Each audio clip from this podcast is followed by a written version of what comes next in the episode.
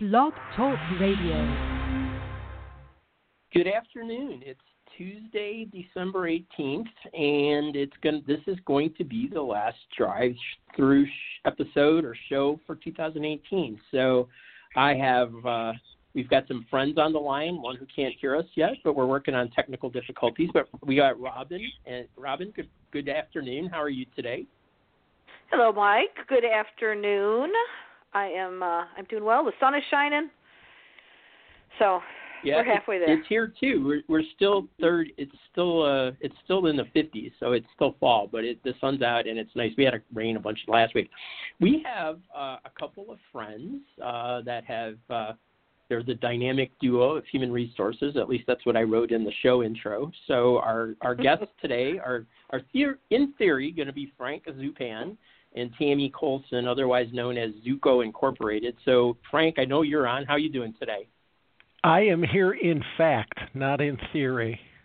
You are an actual being live on the radio. So, and I don't know if Tammy is live or not. Can you hear us, Tammy? Am I live? You are live. Welcome to Drive-Thru. So we've got all four of us on the call. Woohoo!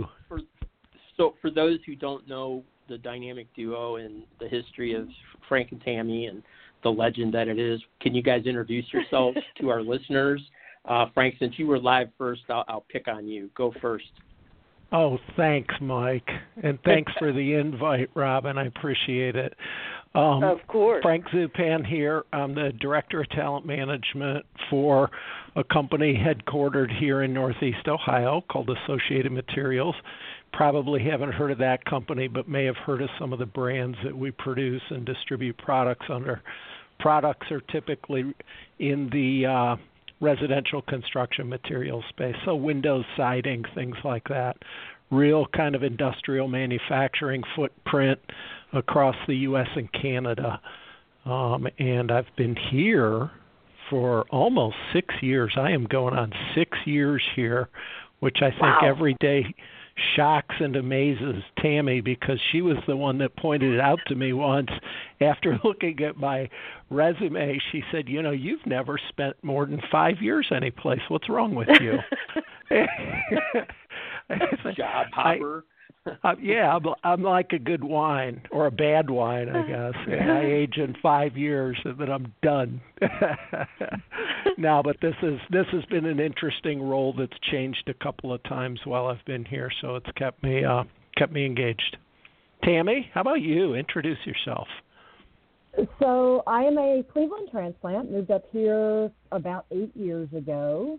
And I'll tell that story in a second. I own a company called Talent Crib, which is a small HR and recruiting consultancy. So generally speaking, I go into small and medium-sized businesses that either don't have HR or have underdeveloped HR and recruiting, and help them with technology and HR issues. And I do the occasional HR tasking, but my usual modus operandi is to determine what help they need and then go find it for them.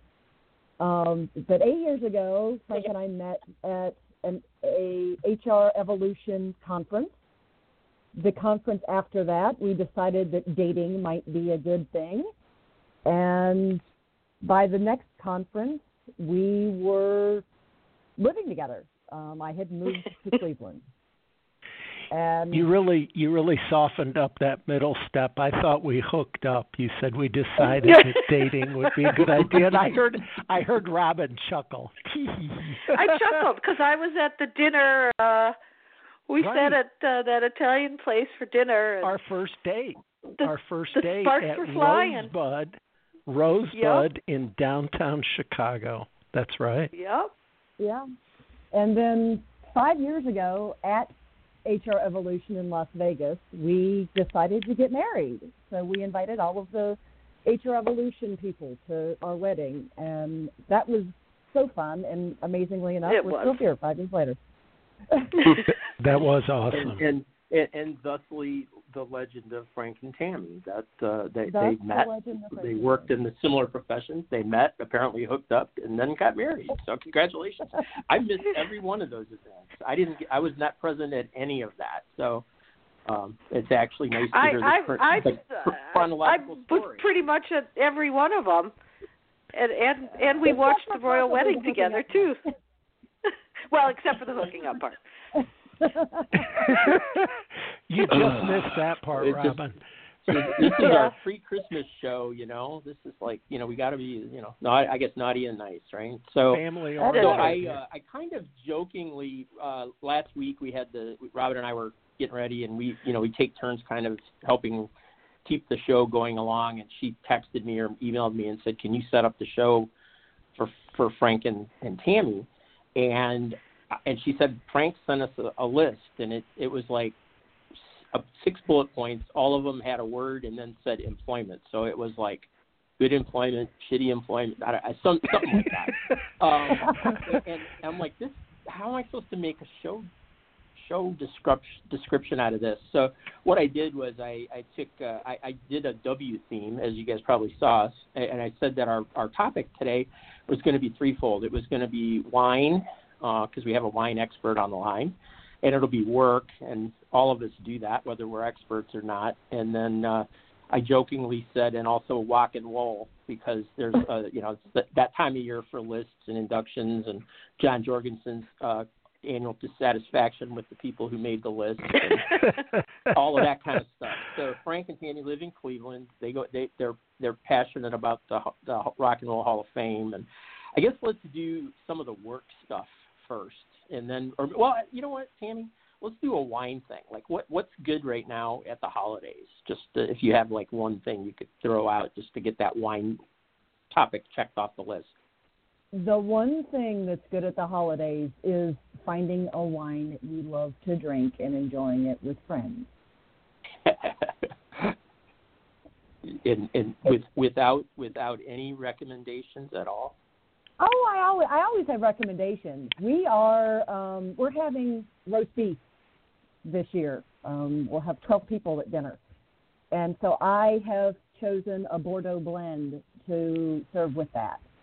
We're going to start with bubbles because there's I don't even need an excuse to drink bubbles, and then we'll open a Bordeaux blend. And I prefer a Cabernet Sauvignon is the classic to serve with a roast beef or a steak.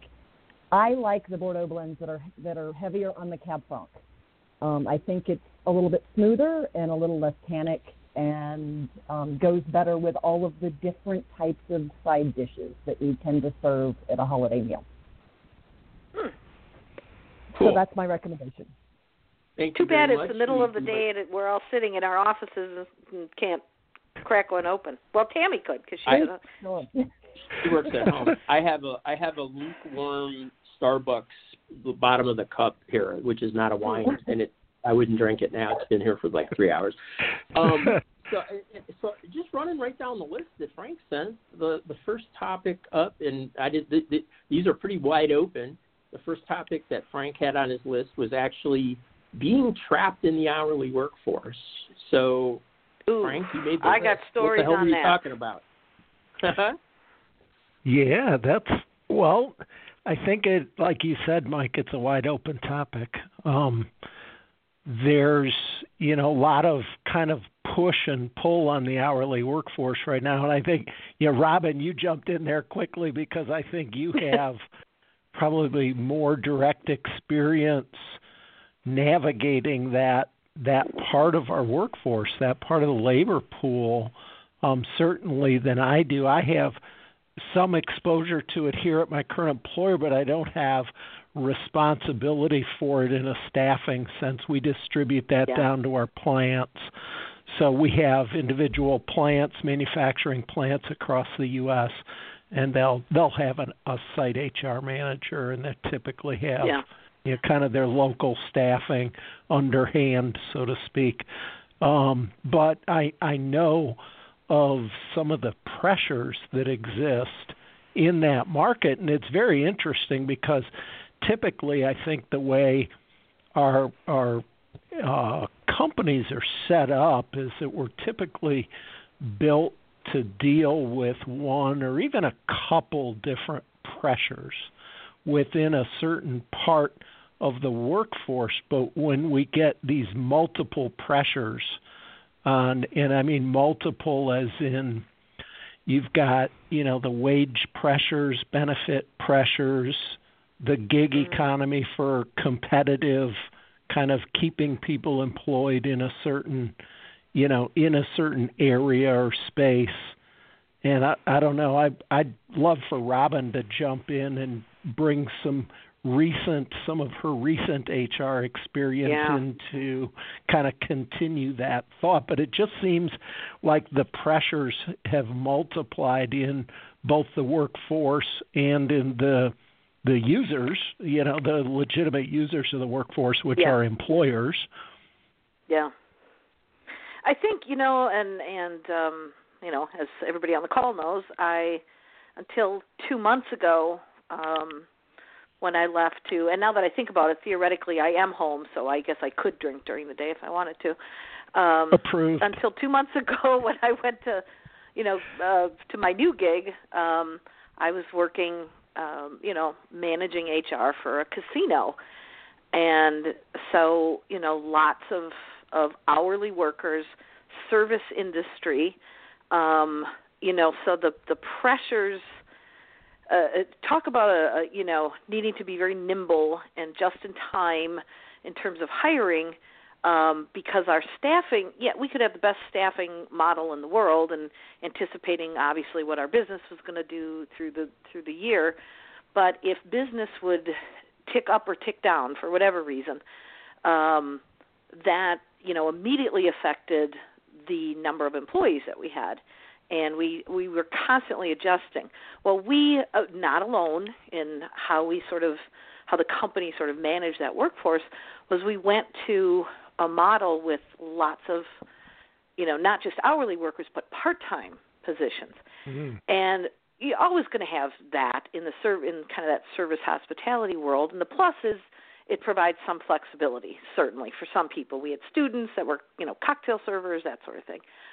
But it also puts those people who are working in those positions at such a disadvantage because they just cannot get a full-time job. And so we, you know, what I saw so much was we had people that desperately wanted to work full-time. We didn't have full-time openings. So they ended up cobbling together 2 or 3 part-time jobs with 2 or 3 different employers. I had some people that maybe had another part-time job and then also drove, you know, Uber or Lyft or whatever. And so you don't have one specific employer that they feel an affinity with, because they're making $9 an hour and working for 3 different companies and just trying to balance that, plus with kids and families and all that sort of thing. And it was a challenge. And, you know, so we had people that wanted benefits or wanted the stability of full-time hours. And I think across the hourly employee landscape, it is just more and more common for part-time gigs, you know, supplemental staffing, and, you know, trying to minimize costs from the company side. And then we have this group of employees whose wages are just very stagnant over the last 30 years. And I just see this further division of, you know, kind of 2 classes, if you will, in the workplace. That brings up an interesting point.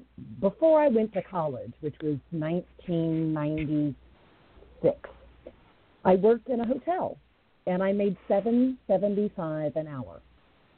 I was just working the front desk, and we're still paying people exactly $1.25 more than that I earned in 1995 as a non-degreed, fresh out of the Marine Corps, you know, individual living in a small town. And you make a good point about the part-time work. When I was staffing for I was HR manager for Home Depot for several years, and you know, one of the things we had was full-time flex. In other words, we're only going to give you between 20 and 25 hours a week, but we want you available anytime we need you, which is basically 7 a.m. to 10 p.m. And anyone with you know, a child or an elderly parent or who has classes or has any other obligation can't work that way. They just can't. So you end up with, oh, I have a person who can work these 3 days, and I have a person who can work those 3 days. And every once in a while, an edict would come down and say, we need everybody at full-time flex. If they can't work full-time flex, you need to get rid of them. And it would wreak havoc in our stores. Yeah. Because while we had figured it out by cobbling together these, you know, this set of hours and that set of hours, when it got upended, if, you know, our employees are, hey, I can't do that because I have to, you know, take my mother to the doctor at 4 o'clock on Friday. And and on Sunday afternoon, my kid has soccer. And for the last 3 years, it's been okay for me to do this. Yeah. And suddenly it's not. And none of those, I mean, Home Depot did some stuff with part-time benefits, which was good. But you're right. All of these folks, well, the vast majority, wanted 40 hours a week. And they want 40 hours a week that they can relatively depend on so that they can have lives and have schedules and, you know, make a dentist appointment or whatever that thing is, because they're not going to get paid if they take the 2 hours off. Right. You know, and we certainly aren't going to let them take 2 hours off in the middle of a shift. They have to take the day off. And so it's, I think there's got to be some change in the way employers think, in that we want the flex as employers, but we have to be willing to give the flex to employees. And, you know, one of the things that we had put on our list was self-employment.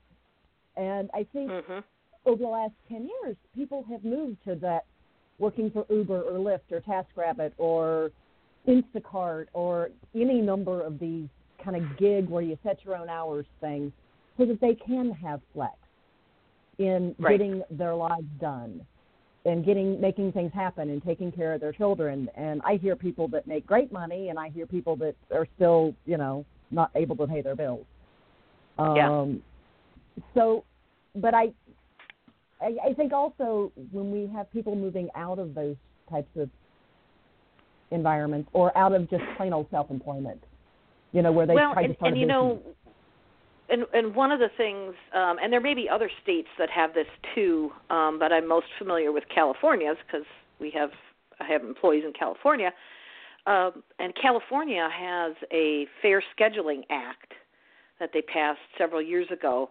That, you know, and as much as we say, you know, California employment law gives us headaches as HR professionals, aspects of California's employment law make for a little more sanity for employees, for workers. And so, like, the Fair Scheduling Act requires that employers notify their hourly, their non-exempt employees with their work schedule at least, I believe it's 7 days ahead of time. And if they make changes to that, if they make modifications to that schedule once it's posted, there are provisions in that to give them some modification pay as well.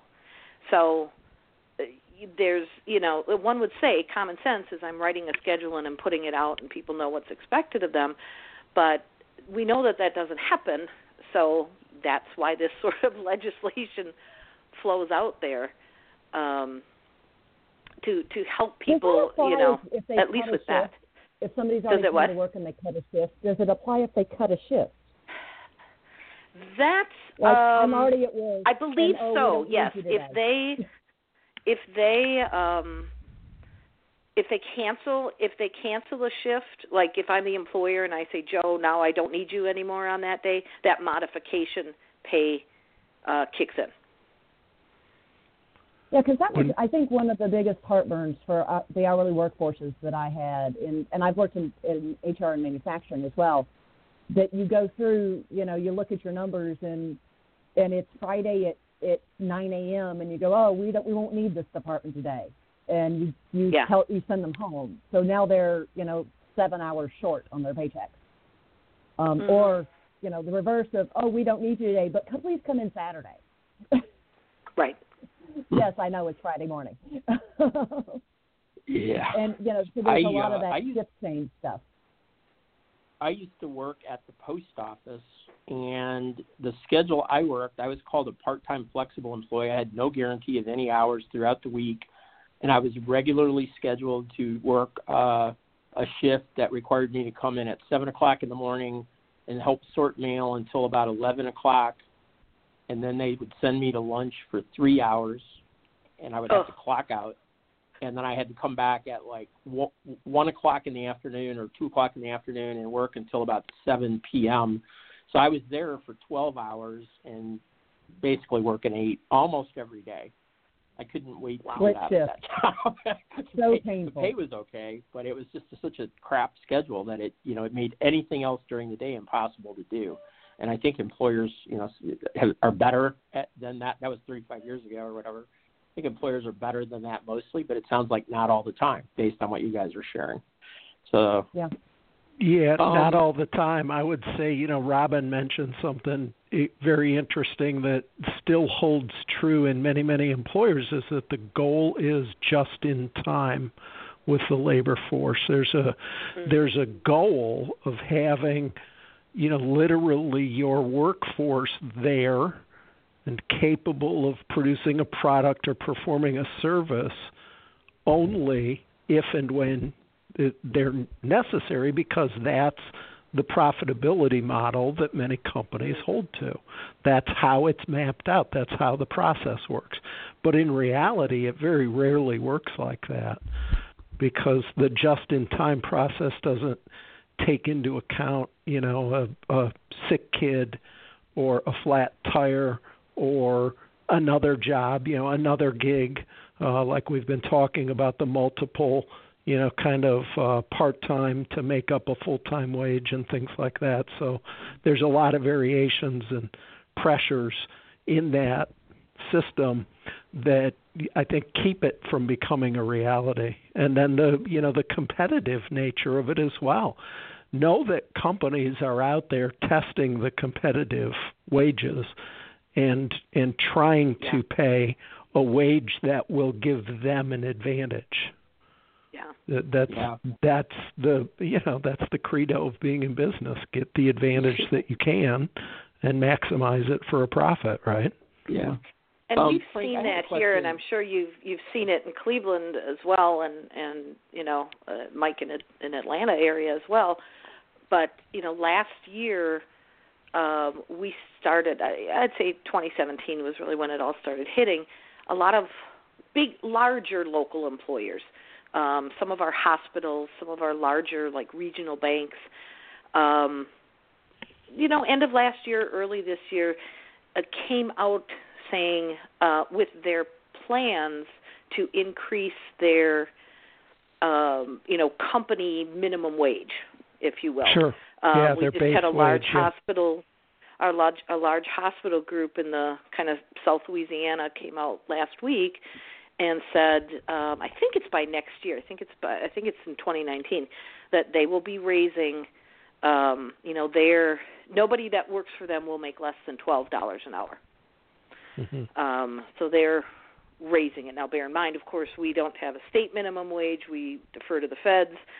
So, who knows what their current sort of, low weight, pay rate is, but they came out, and it's to much fanfare, because those employers competing for those types of positions or those skill sets at that hospital, at that healthcare group, somebody's making $10 an hour, $12 an hour is infinitely more appealing. Yeah. I'm curious to hear from their head of TA as to whether it's actually improving either the top of their funnel or their results in filling those types of positions, or is it more of just a public relations /brand effort? Mm-hmm. I know Target. Yeah, Target came out with Amazon, theirs, didn't they? Walmart, yeah. They've all done that. They have, yeah.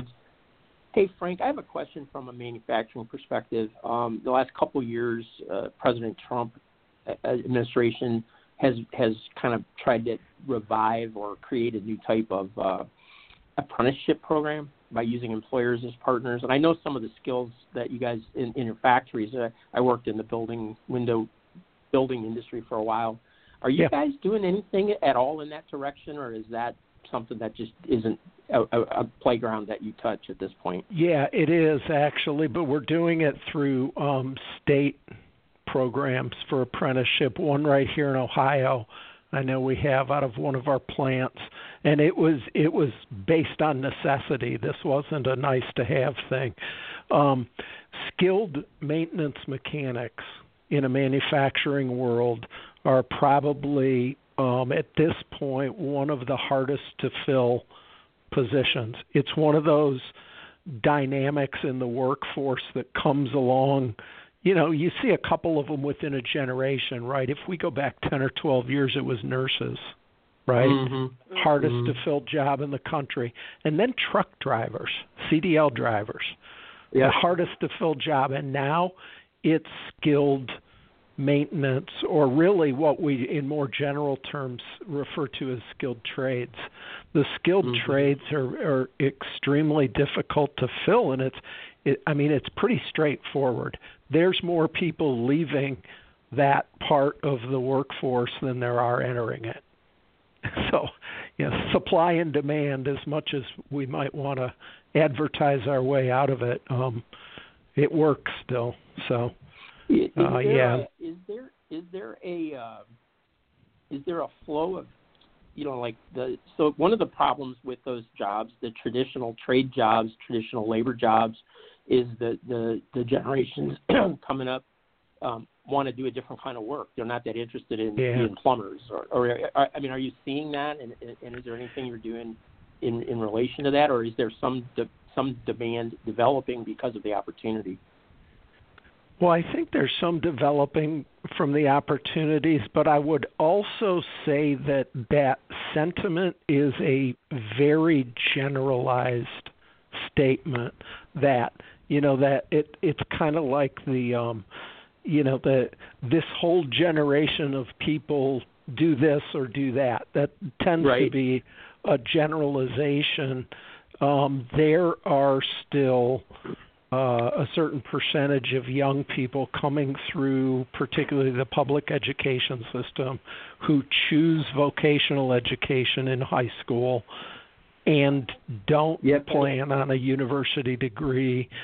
So they are actually, the high schools, I think, are becoming more adept at directing them into the workforce. There's pretty active programs, and we have some here where we bring in vocational ed classes to tour our plants and to make connections with them. We don't have an apprenticeship at this particular plant that our headquarters is attached to, but we do have one at one of our other plants in Ohio here, and some other of our facilities as well. So that's a pretty good way to attract at the high school level, is to have a program, to have some visibility to them as well. And I suspect that in a couple of years, we'll probably be branding at the middle school level. And I'm being serious. We will probably be getting our brand in front of them. Interesting. Yeah, it makes me wonder. Go ahead. As high schoolers, you used to see, and you probably still do, where the military recruiters would show up on career day and see who might be interested in not pursuing a college education, but maybe joining the military, and they would actively pursue those individuals on a one-on-one basis.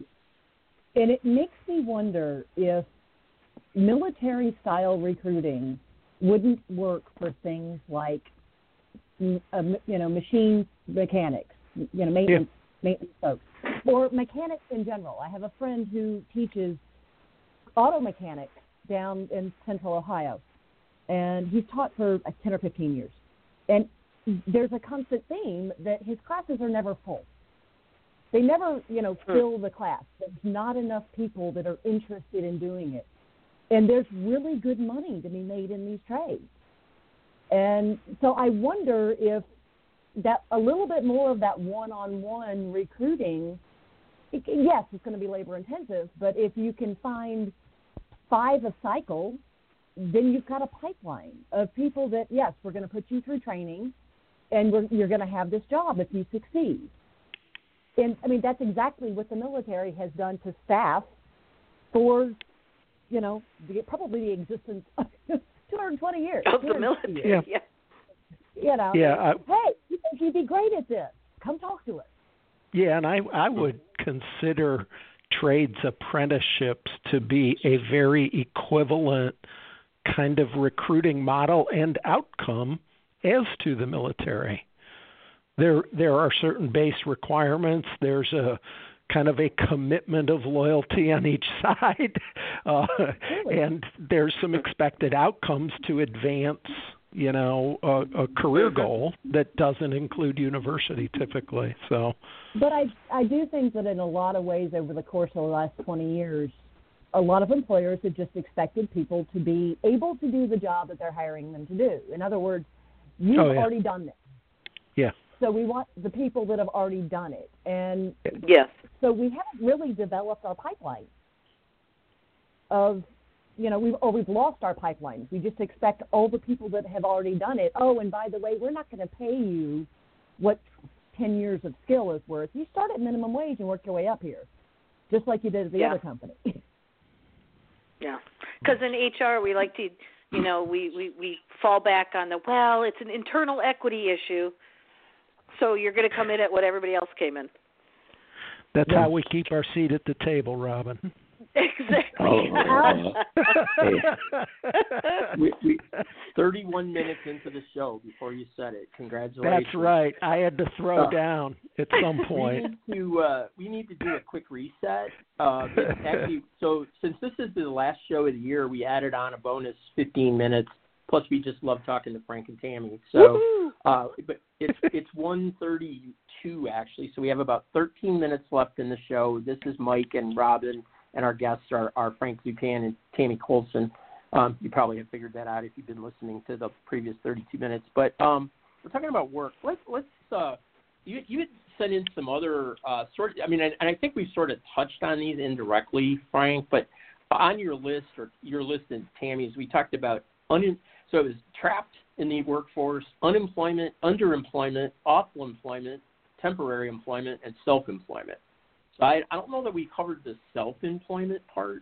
I know Tammy is self-employed. You are not, Frank. So what are you guys thinking about there in terms of just the general topics?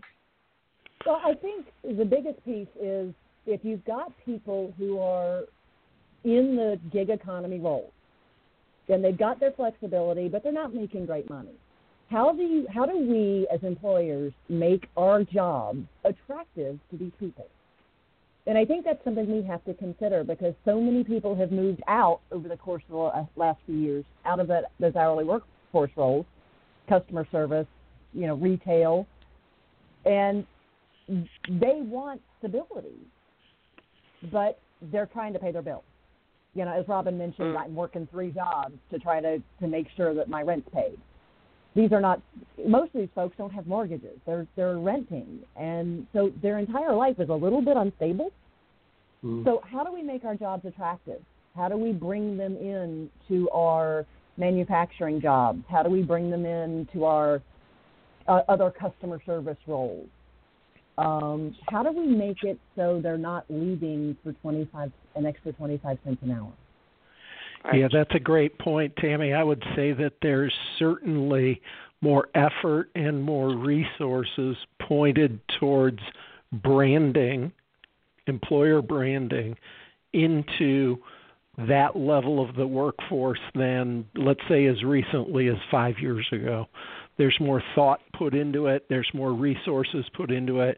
And there's more of that, the ubiquitous talent attraction kind of model put around how do we sustain our hourly workforce, because we absolutely have to have, in certain in certain economies, in certain sectors, manufacturing being one, lots of others exist, service employees another, and Robin spoke to that. But you absolutely have to have the people to turn the lights on and turn the lights off. Healthcare, absolutely. Both in institutional health care and in home health care. You know where I think the issue, where the challenge lies right now is, you're absolutely right in that there's a whole lot more awareness about the talent attraction piece and I'm ABC restaurant, how am I differentiating my gig as a waitress to XYZ restaurant? And so employers are talking about that. Where the rubber meets the road, though, and where the problems arise, I think, although it's getting better, and there are some companies doing, I think, the right thing or cool things, is that employee then comes in and starts living that work experience. And the shit is the same as it's always been. It does get back to that sort of two classes of employees, and I think this is where employers need to think this through. There are a lot of draconian HR policies that are applicable to just hourly employees in any given organization. Attendance policies with points, no fault, especially the no fault one. I don't care if you're out on the middle of the street in a car accident, you're not at work, you get a point. We kind of talked about scheduling, but there's less understanding that Sally, who's a certified nursing assistant making $11 an hour, might need the same amount of flexibility that Trixie, the office administrator, needs. But that hourly worker is stuck to, again, this schedule, this attendance policy, has less say in her work experience. And I think that's where the opportunity lies, that especially employers of large hourly workforces, if they really dive down into that and think about that. And I would argue that in addition to some policies that aren't certainly employee-friendly for various parts of the workforce, you could also argue that the line supervisor, line manager capabilities are hugely important to the work experience. And you just, that in certain environments when you have production lines that don't suffer from absenteeism, that don't suffer from turnover, that actually keep their people, and what it is. They have the same policies as other people. You really do know what it is. Trying to replicate it becomes a whole nother thing. Trying to, teach others what those particular people who are skillful and adept at simply leading in that part of the workforce, or in that part of your factory, or in that part of your hotel or casino, whatever it is. I mean, that it's the manager's capabilities that keep people there. So what I think we have spent generations promoting people based on merit. They're good at their job. It doesn't mean they're good at leading people. They're good at their job. And we lost that idea that you have to be good at leading people to lead people. Right. And I think those things are two different, they're two different animals. Yeah, I haven't seen a very efficient way to identify it. I think is one of the challenges that companies may have is companies might look for, how do we tell the good manager from the bad manager? Let's give them an assessment. That'll tell us. Let's pull their DISC profile. Yeah, their DISC profile, exactly. We know that that's not going to tell us. It's going to be one tiny little sliver of information in the whole, but actually getting to the whole can be a time-consuming and, in fact, a fairly costly endeavor to really identify who your best leaders on the floor are, who your best leaders in the hotel are. It's it's kind of easy to see, but it's harder to quantify, I think. And it's not always the hardest worker, is it? No. We're literally down to 5 minutes, believe it or not, even with the bonus time. I really want to I'd love to keep this conversation going, but I really want to talk about the Rock and Roll Hall of Fame to end the show, to end the year. So you guys are you guys own a brick there, I think, right? So we do. Yeah. Explain Rock and Roll Hall of Fame in 10 seconds or less, and then let's talk about this year's inductees for a minute. Yeah, Rock and Roll Hall of Fame in Cleveland. Cleveland stuffed the ballot box about 25 or 30 years ago at the direction of our big FM radio station, and we won the nomination process to get the Rock and Roll Hall of Fame. We have this beautiful building right down on the lakefront.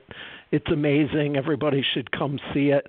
And that's actually a true story about stuff in the ballot box. It's a great part of the history of Cleveland getting that. But not an euphemism. Yeah, we're members. We're big time fans. We try to take all of our visiting friends when we can arrange it, like Robin, I know, and lots of others that have come and visited Cleveland for various reasons. We love to go down there and take a walk through the history of rock and roll. It's pretty cool. And I think John, by the way, and I'll just add, John was only right on one of those picks this year. I agree with him on one, that it was, probably not a great pick, but the way that they're picked involves a lot of kind of moving parts, and I would not have had Stevie Nicks as a solo performer in the Rock and Roll Hall of Fame, given my druthers, so but that might be his. I'm going to read through the inductees, just so, so we sound like we're topical and current. The Cure, Def Leppard. Yeah, best makeup artist for The Cure. Best hair for Def Leppard. Janet Jackson. Best nipples? Best performer. I don't know. Okay. Or that. Stevie Nicks, who we already kind of, she's in with Fleetwood Mac, so this is for, and as a solo. Right. Radiohead. I'm not a huge fan, but I think they've done some good, consistent work, and they're fairly innovative with their sound. So I'll give them that. I'm just not a huge fan of Radiohead. Roxy Music. That's a good one. Yeah. Absolutely. Yep. And the Zombies. Yes, absolutely. There's the oldest. That's the longest running group in that. Is that what's their song? Season of the Witch. Is that them? Season of the Witch. I'm not a Zombies fan, so is that the Zombies that did that? I don't know. It's the time of the season. That's the time of the season. That's the Zombies one. And that's Rod Argent. Yeah. So the travesty, and Paul Hebert calls this out every year, and I tend to agree with him, is that Warren Zevon has not been nominated and put in. Quirky artist, great lyricist, pretty good singer. I think, although unfortunate, that his most recognized song is Werewolves of London, which was kind of a spoof. But, but innovative nonetheless. In the time that he was making music, he was a very unique artist and quite popular. I think on the innovation, I know one of the nominees this year, again, that you could argue based on the innovation of their music would have been Todd Rundgren maybe. Yep. But, some people don't like him. Some people don't think he's that, much of an artist, but with the different kind of bands and solo performances and all the record producing that he's done, he would get my vote over Stevie Nicks in a heartbeat. Yeah, and I gotta say, I don't think of rock and roll when I think of Janet Jackson. So I think the theme has expanded probably on what kind of artists get in there from the get go. But 1 minute 50 seconds actually. So. Merry Christmas, Happy New Year, any other holidays that people celebrate coming up. Enjoy it. Frank and Tammy, thanks for being on the show. Tell people where they can find you. LinkedIn. Usually on Twitter, TL Colson, and LinkedIn. Robin? Robin, where can people find you? I think everybody knows where to find me. Yeah. No, Twitter, LinkedIn. Just Google me, I wonder if you wanted to close out. We'll be back on January 8th, I think, the first Tuesday after the new year. We'll have a cool tool show, and we have 10 seconds. So thanks, everybody, for being here. And, Robin, I think we got to close. Happy holidays. Bye. Merry Christmas, everyone. Happy holidays. Bye, everybody. Bye-bye.